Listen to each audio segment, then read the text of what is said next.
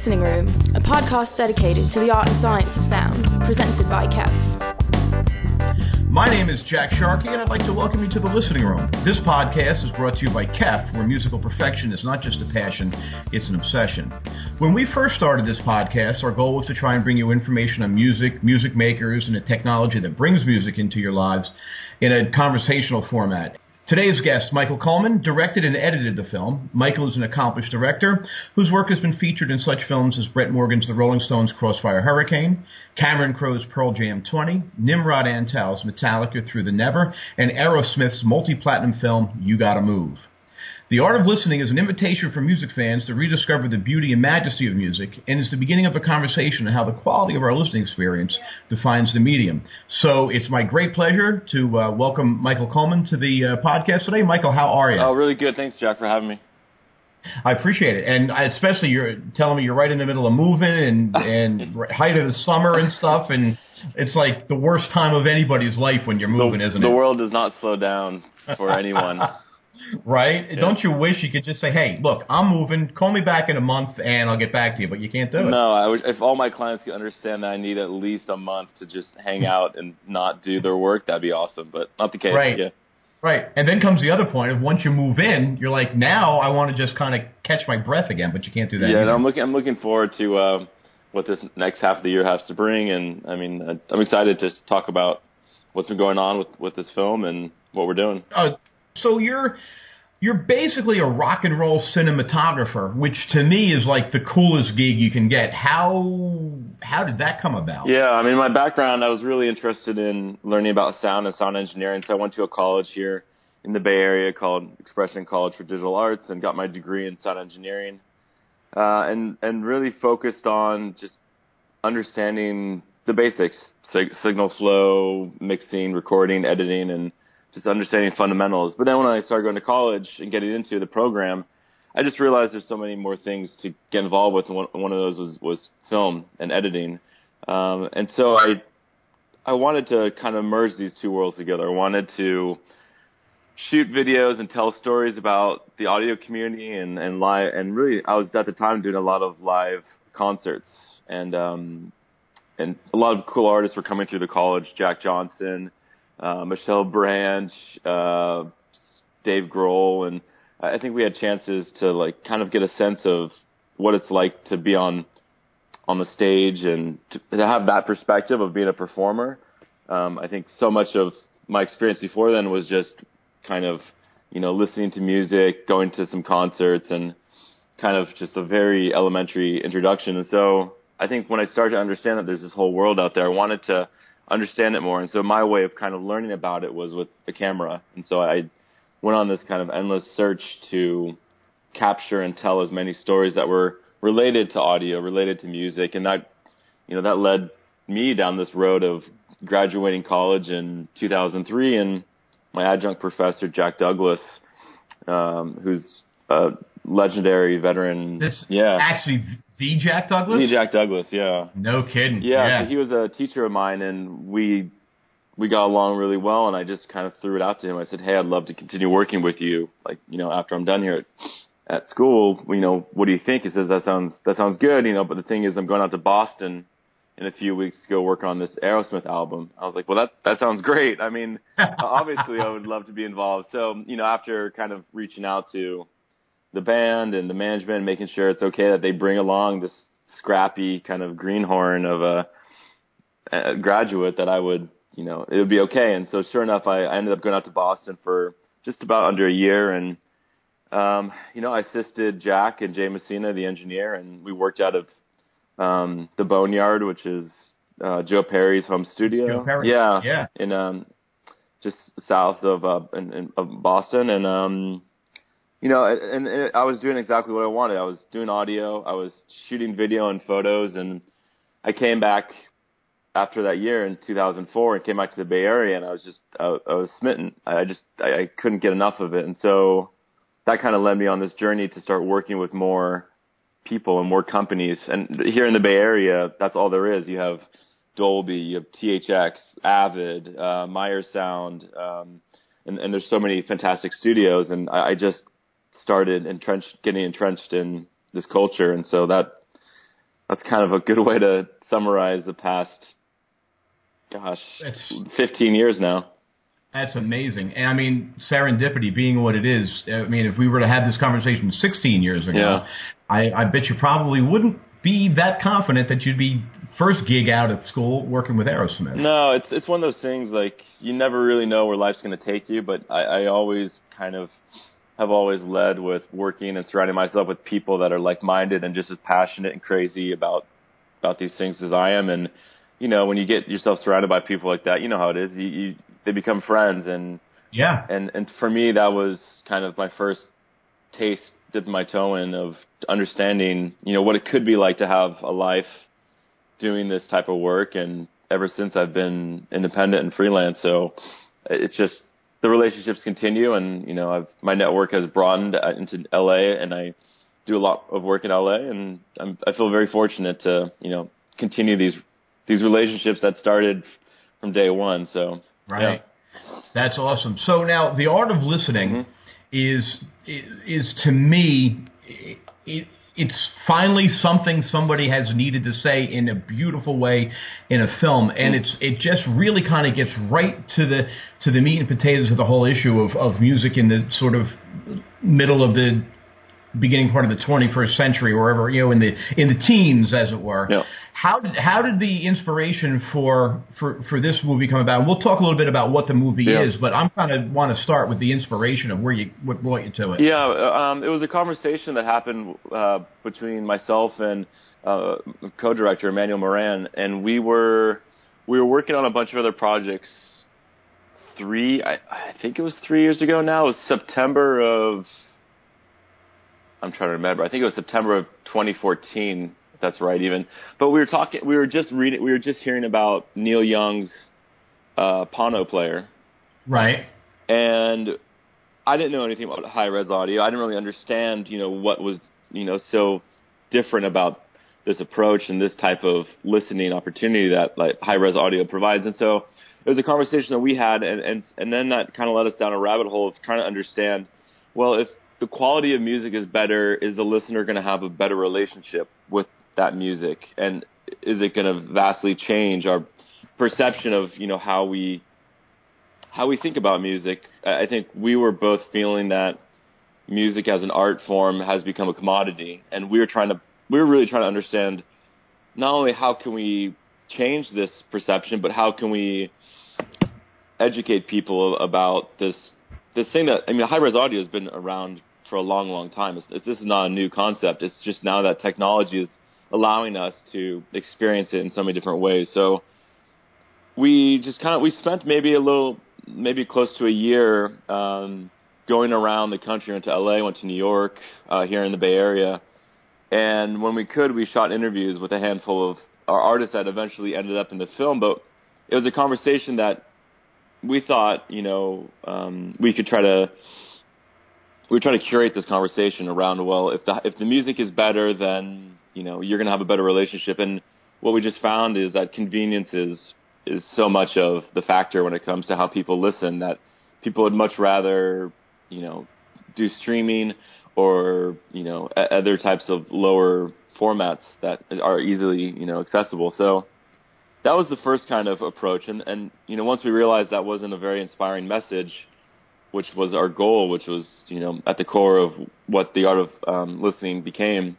Um, you know we kind of shifted and, and and that was kind of the second chapter of the film and, and and that was something that you know we recognized as you know a lot more people were resonating with that message that you know if you can inspire people with the process and all the people that are involved with making music as early as the instrument maker that you'll start to understand that it's not just as simple as um, I think accepting the format or, or looking at kind of what we're kind of spoon fed when it comes to uh, stream when a lot of the streaming formats or a lot of the ways that when you know if you buy music on iTunes or through Amazon or whatnot, you're getting a, a version that's kind of diluted. It's not the full intention of the artist, and so we really want to try to capture that intention and and show people that there's so much more available. And, and if, if you really care about the music and you want to invest in this art form, you, can find it. And and here are some of the ways.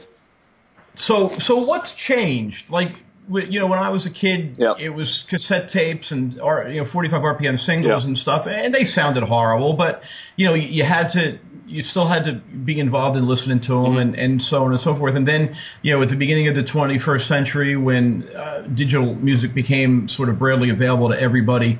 Um, it, it, it really, do you think it's just a matter of the fact that it became convenient and then people had these things on, on their computers so they didn't have the same relationship with the music that they had prior to that? Yeah, I mean, there's so many factors that go into it. It's it's so, and, so, these are all very obvious. And the fact is, is that you know you can carry around more music than we've ever had ex- possible in your pocket on your phone. Most people listen to music now through their phone on their laptops. Um, there's not like a designated place necessarily. You might have, you know, maybe your TV is connected some way. So before the the relationship was, you'd have, you know, you would have a record player, you would have a CD player in the home, and all the CDs were out, you know, out and and you know, or in books, or the relationship was this kind of physical, tactile experience. And nowadays, we're looking at files, we're looking at numbers, we're looking at uh, very, I think, more of a kind of a flat experience, um, which is fine, which is where technology has gotten us. It's it's just that there's something that's lost that you know I feel when you can't touch it, when you can't see it in a real physical way, you don't you don't think of it as as much. It's, it's just like a it's a different relationship. So Right. yeah, So, ass- assuming that digital, uh, especially high res files, all, is not going to go away because Yeah. it's not going to go away. No. It's going to become more pervasive. And and listen, that's a really good thing. I found more music through my Spotify Right. and you know my Pandora channels than I would ever find at a record store. So I'm all for it. absolutely.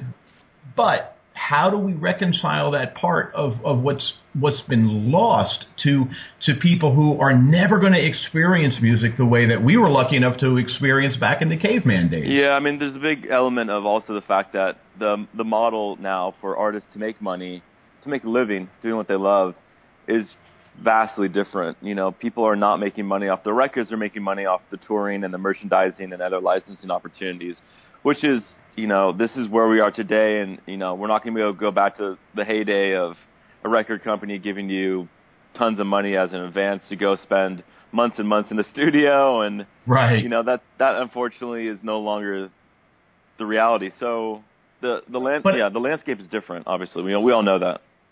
As a listener though Yeah. or, or or let's let's kind of back up a little bit and talk about as an industry Yeah. right because we're all sort of in this together and and you know it's all important to us to make sure that the listener really Mm-hmm. you know understands how important music is in their own lives how, who who Where's the, where's the chicken or the egg on this, right? Is it the industry that turns around and, and starts to change that experience, or is it the listener who finally goes, "Look, I need more out of this experience," but if they don't know what they're missing, they're never going to ask for it. So Yeah, it's it's a, it's a problem because the listener is not really too it, those when you it, you know as an engineer you can understand you look at formats you look at bit rates you understand what you're listening to is not the intent of what was you know released by the artist. I sometimes when I go and I want if I if I really want the highest quality that's provided, I have to go search down the physical format and and make sure that I'm listening to just that. Nowadays, it's there's there are other obviously services out there. You do have high res opportunities, whether it's like Tidal or the Pono service or even HD Track. There are and and there's many more high res music.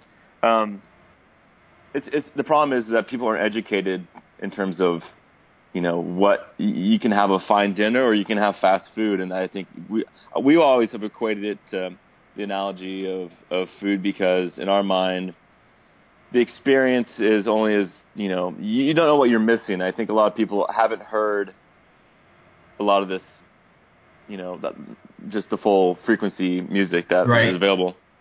I just did it. I just did a, a show a couple of weeks ago with uh, Ben Matthews, who's uh, from the band Thunder in, Mm-hmm. in the UK, and it's almost like you guys had a conversation before you talked to me Oh. because you both said the exact same thing, and Yeah. and that to me is actually very striking because it, Yeah. it really kind of speaks to the whole you know to the whole issue at hand. But let me let me pose this question to you. Mm-hmm.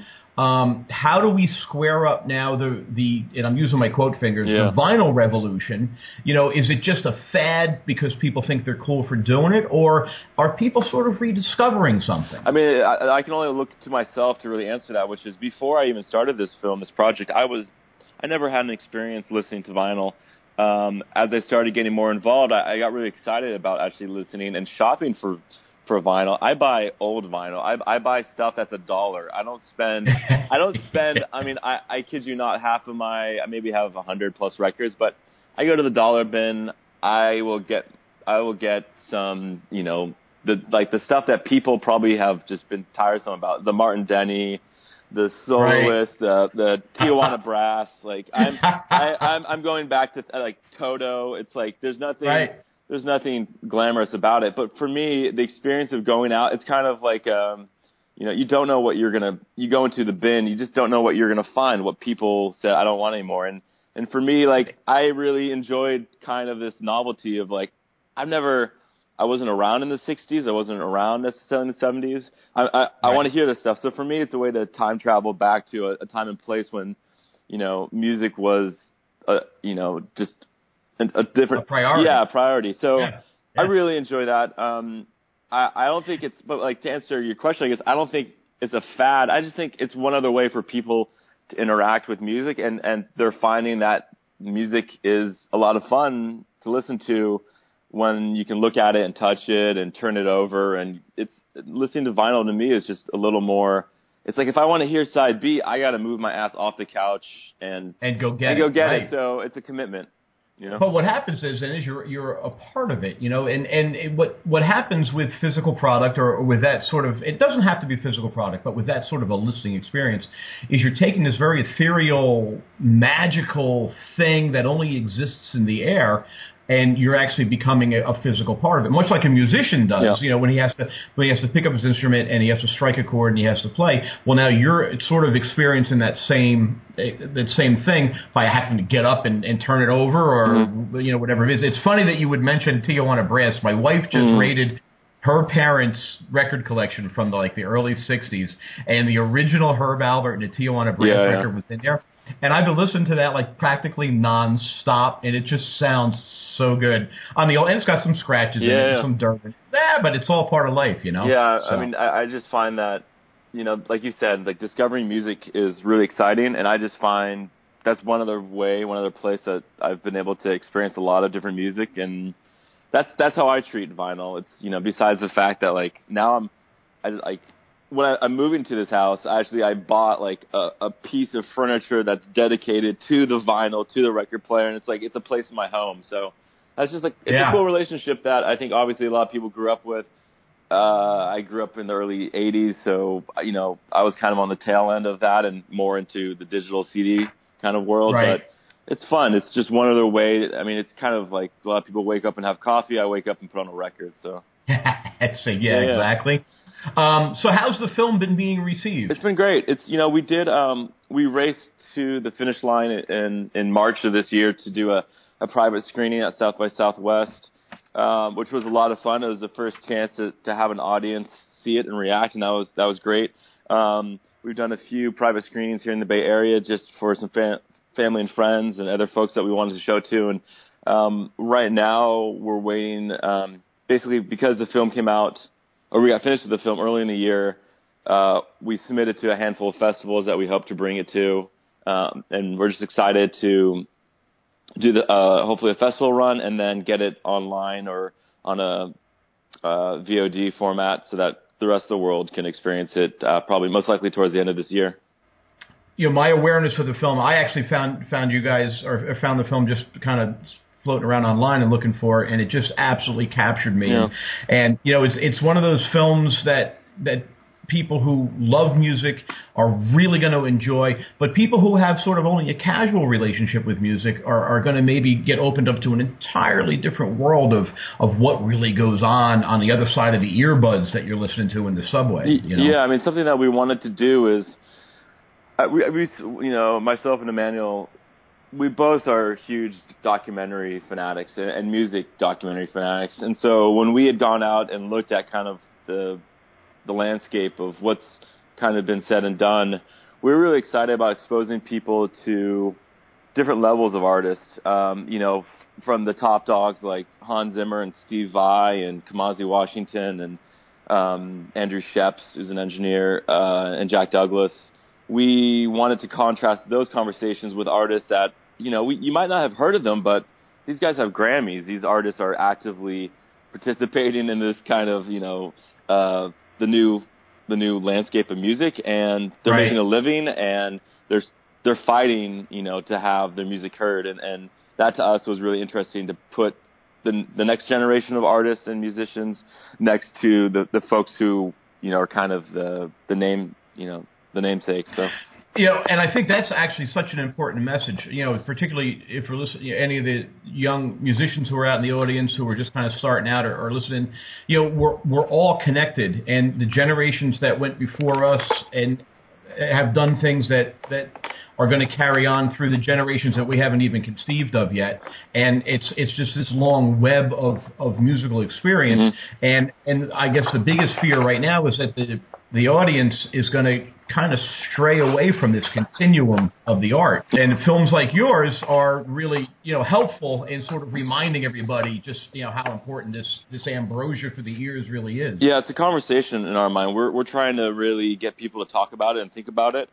Um, that's the first step is to be aware of all the options that we have as listeners and the relationships we can have with our music and with our artists and how we can support uh, this art form. And that that's really that's step one is just being aware of it and talking about it and obviously you know getting more involved in the sense of thinking about um, investing in different ways. It doesn't have to be an audiophile hi-fi system. It just has to be you know thinking about music as something that maybe you sit down and do and it's you know it's just as um, a part of your day as you know watching something on Netflix or Right, you know, it's right. just one other opportunity to to get um, to interact with this with this art form.